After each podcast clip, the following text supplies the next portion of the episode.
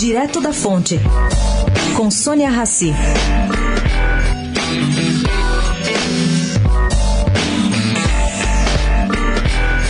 Raul Jungmann, o ministro extraordinário da Segurança Pública agora, condicionou sua ida a essa pasta à autonomia para poder tirar o delegado da Polícia Federal, Fernando Segovia, da diretoria-geral da corporação.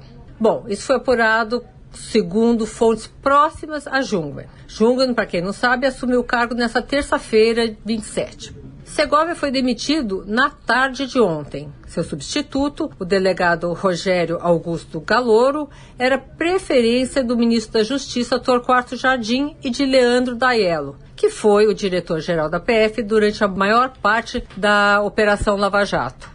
É, gente, tem mais macaco nesse galho do que a gente pensa. Sônia Raci, direto da fonte para a Rádio Eldorado.